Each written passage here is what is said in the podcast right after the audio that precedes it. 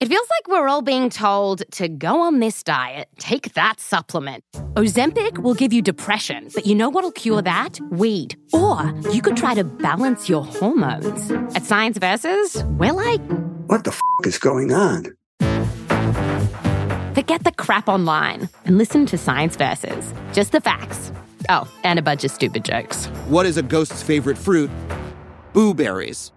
That's Science VS. New season out on Spotify soon. Today is Sunday, December 6th, 2020. On this day in 1993, Catholic priest James R. Porter was sentenced to 18 to 20 years in prison for sexually abusing 28 children.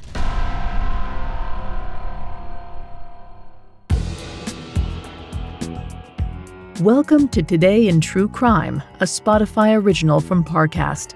Due to the descriptions of sexual assault against minors, listener discretion is advised. Extreme caution is advised for listeners under 13.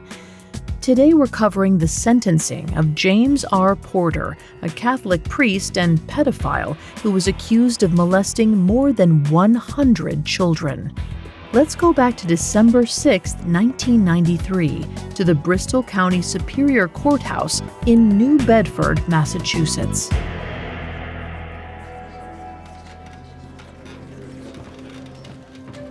The courthouse crowd rose as Honorable Judge Robert Steadman took his place on the bench. The jurist knew that today's session would be a difficult one, not only because of the crime he was asked to sentence, but because of the religious ramifications it entailed.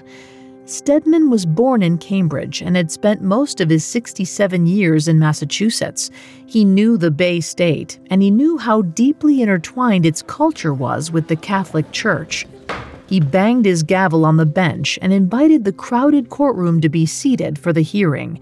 It was time to sentence former Catholic priest James K. Porter, an admitted pedophile and child molester. Two months before, on October 5, 1993, Porter had surprised Steadman. He'd stood up in the same courtroom and pled guilty to 41 different charges leveled against him by 28 plaintiffs, ranging from sodomy to indecent assault and battery. He admitted that as a priest in the 1960s, he'd sexually abused dozens of children.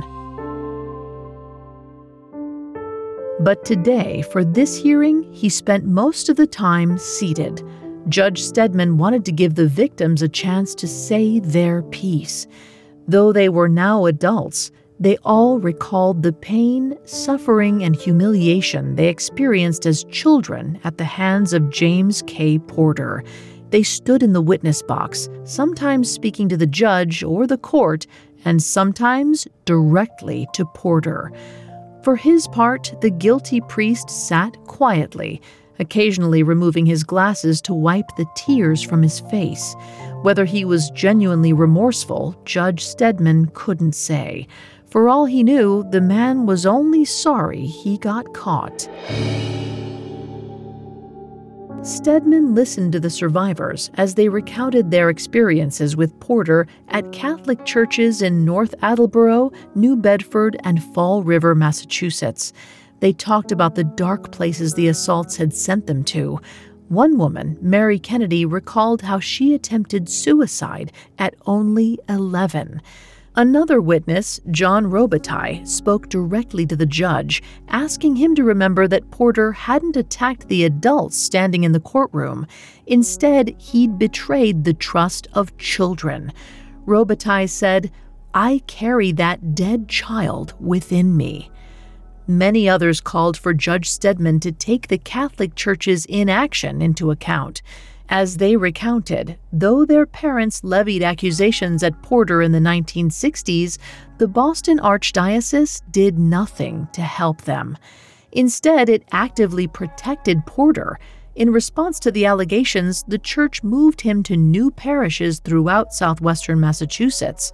They hoped to cover up his crimes, counting on shame to keep his victims from going to the police. Many stated that the ordeal had caused them to lose all faith in God. After hearing from 22 plaintiffs, it was time to listen to Porter himself. Steadman thanked the survivors for their words and motioned for the priest to come up to the box. Porter shuffled to the front of the room, sniffling as he walked. His wife, Verlin, looked on, her expression inscrutable. He turned to the court and tearfully asked for mercy and help. He declared that he was deeply sorry to all the people he'd hurt. Finally, it was time for Steadman to read the sentence. He declared that Porter was an effigy representing all the other named and unnamed child abusers. However, he had to ensure Porter the man be sentenced only for the crimes for which he has pled guilty. Therefore, he would be sentenced to 18 to 20 years in Cedar Junction, a maximum security prison in Norfolk, Massachusetts. He had to serve at least six years before he could be considered for parole. So many years late, the monster finally faced punishment for his crimes. Up next, we'll discuss the widespread issue of sexual abuse in the Boston Catholic Archdiocese and beyond. Hi, it's Greg. I want to tell you about a fantastic podcast show I know you'll love that dives deep into some of history's most notorious leaders. It's called Dictators, and every Tuesday it examines the reign of a real life tyrant, exploring the unique conditions that allowed them to seize control. Dictators have a never ending thirst for power. Some seize this power through force, others through deceit, and all of them won't hesitate to eliminate anybody who stands in their way. You can hear episodes on dictators from the Roman Empire like Caligula, World War II dictators like Benito Mussolini, female dictators like Isabella of France, and many more. There are over 40 episodes available to binge right now that I know you'll find fascinating. Discover the governments that fell, the lives that were destroyed, and evil at its highest level. Follow Dictators free on Spotify or wherever you get your podcasts. Now, back to the story. On December 6, 1993, Catholic priest James R. Porter was sentenced to 18 to 20 years in prison for sexually abusing 28 children. It was a watershed moment for how the law and society at large treated the scourge of pedophile priests. In Porter's case, the reason his crimes went unpunished for so long was due to the Boston Archdiocese complicity. In April 1960, shortly after being ordained, he began teaching at St. Mary's Parochial Grammar School in North Attleboro, Massachusetts. The complaints against him soon flooded in. At a time when most Catholics saw priests as infallible pillars of the community, it's remarkable that so many parents fought to have him removed. But the Boston Archdiocese elected to move Porter to a new position in Fall River instead, where he still had access to children. It was a pattern that persisted for over a decade. Porter assaulted children, someone complained, and the church shifted him to a new parish. They had no interest in protecting their congregation, only the church's reputation. They counted on the shame of the victims to keep the story from breaking out. During the 1960s and 1970s, society saw sexual assault as a shameful thing. Many parents may not even have believed their children, choosing instead to trust the word of an authority figure like a priest. So Porter's victims dealt with the double edged blow of their assault and the extreme humiliation that stopped them from reporting it. In 1973, Porter even admitted his crimes in a letter to Pope Paul VI. He requested that His Holiness release him from the priesthood. Rather than reporting him to the authorities, the Pope granted his request and let him go.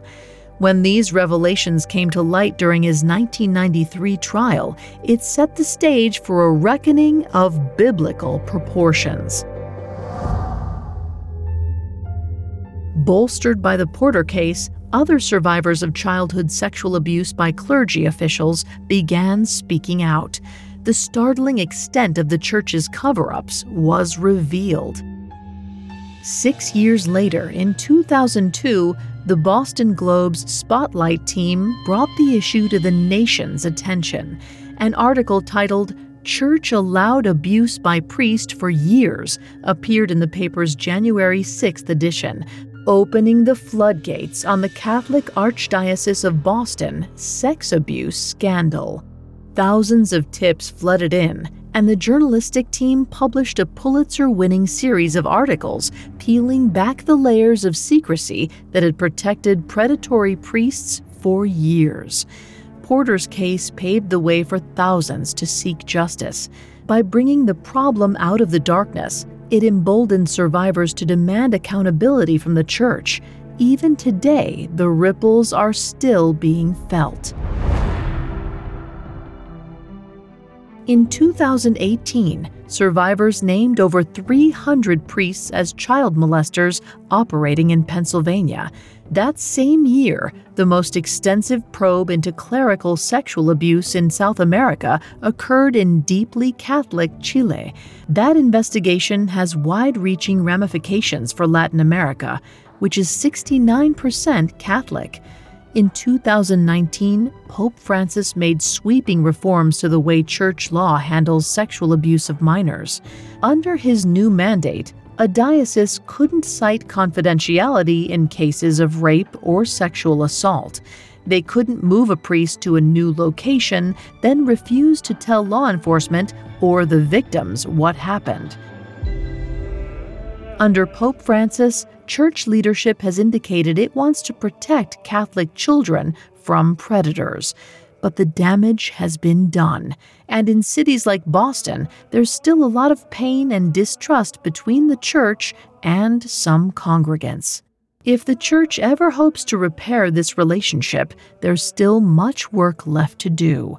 Hopefully, one day soon, the church will be able to follow the words of Matthew chapter 19, verse 14.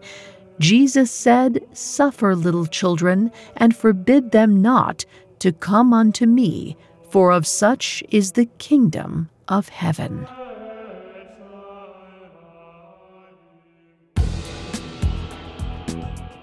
Thanks for listening to Today in True Crime. I'm Vanessa Richardson. Today in True Crime is a Spotify original from Parcast. You can find more episodes of Today in True Crime and all other Parcast originals for free on Spotify. We'll be back with a brand new episode tomorrow in True Crime. Today in True Crime is a Spotify original from Parcast. It is executive produced by Max Cutler, sound designed by Juan Borda, with production assistance by Ron Shapiro, Carly Madden, and Bruce Kitovich. This episode of Today in True Crime was written by Molly Quinlan, with writing assistance by Terrell Wells, and fact checking by Cheyenne Lopez. I'm Vanessa Richardson.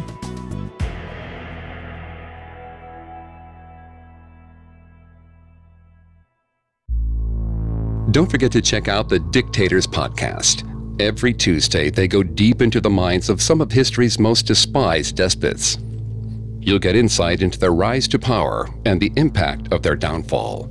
Search for Dictators in the Spotify app and listen free today.